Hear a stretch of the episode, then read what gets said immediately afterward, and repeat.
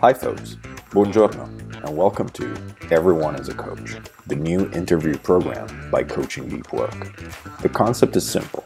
In a world filled with gurus and coaches, I'm asking the exceptional, bright, and eccentric people I know about their blunt opinion on things like well being, growth, career, and about coaching itself, buzzwords, and all the related nonsense. So remember, everyone is a coach. This is Lorenzo at Coaching Deep Work. I help event producers, executives, and creatives organize the schedule of their professional life. Do you want to increase your productivity, improve your organizational skills, or just design a better work life balance? Contact me at coachingdeepwork at gmail.com for a free 30 minute consultation. It's coachingdeepwork as one word at gmail.com. How do we look at technology today? It is almost impossible to answer the question because technology for the past 20 years has been occupying every available space.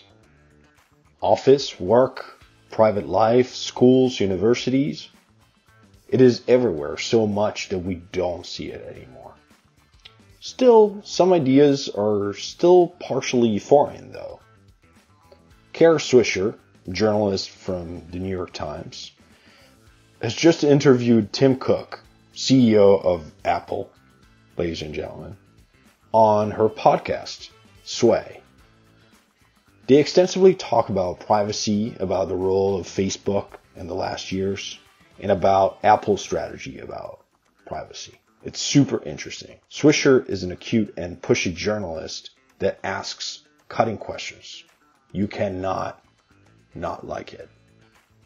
One passage stood out to me in particular. While talking about AR and about how Cook is passionate about its future, he says that the podcast they're on would be more interesting with augmented reality. Charts, images, and clips would augment the format of the interview, would make it better. Let's stop for a second. The radio format, as we all know from classics like McLuhan's Understanding Media, is very visual.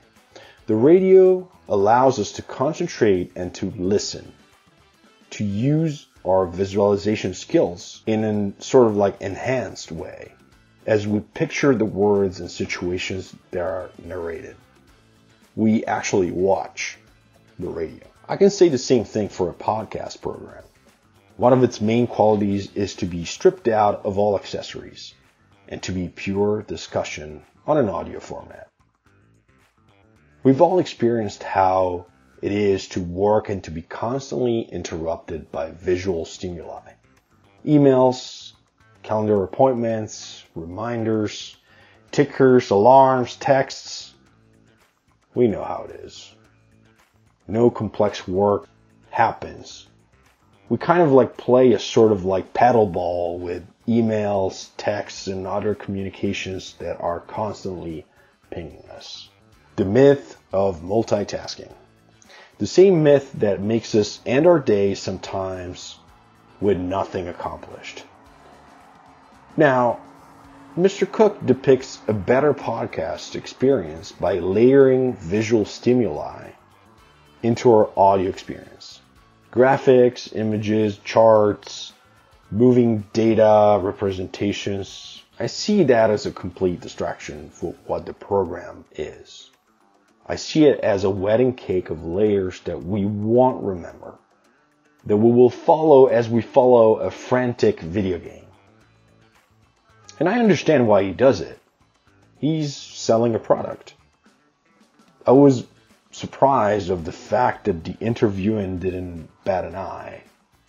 Probably this was not the fulcrum of the discussion, and she just wanted to get to her next question. Although I remain puzzled about the fact that these false truths, AR is the future, AR is better, are pushed onto us that despite our lack of understanding of how fast technology moves and how it affects our life, we still look at it as benevolent. it apparently and mysteriously brings us gifts and better outcomes. At the same time, I find it ironic that during the last 20 years, because of technology, we don't read anymore. Our sleep has decreased. Our stress has spiked. Our self-control has gone to shit. And certainly our mental capacities have not increased. So let's increase our awareness. Deep work is something that needs to be protected every day from interruptions and probably also from augmented reality. I work with my clients helping them to increase their productivity, to boost their organizational skills, and to lift their work-life balance by creating their signature plan. Remember, there's a free 30-minute consultation waiting for you at coachingdeepwork at gmail.com. Once again, coachingdeepwork at gmail.com. Stay safe. Stay human. Ciao.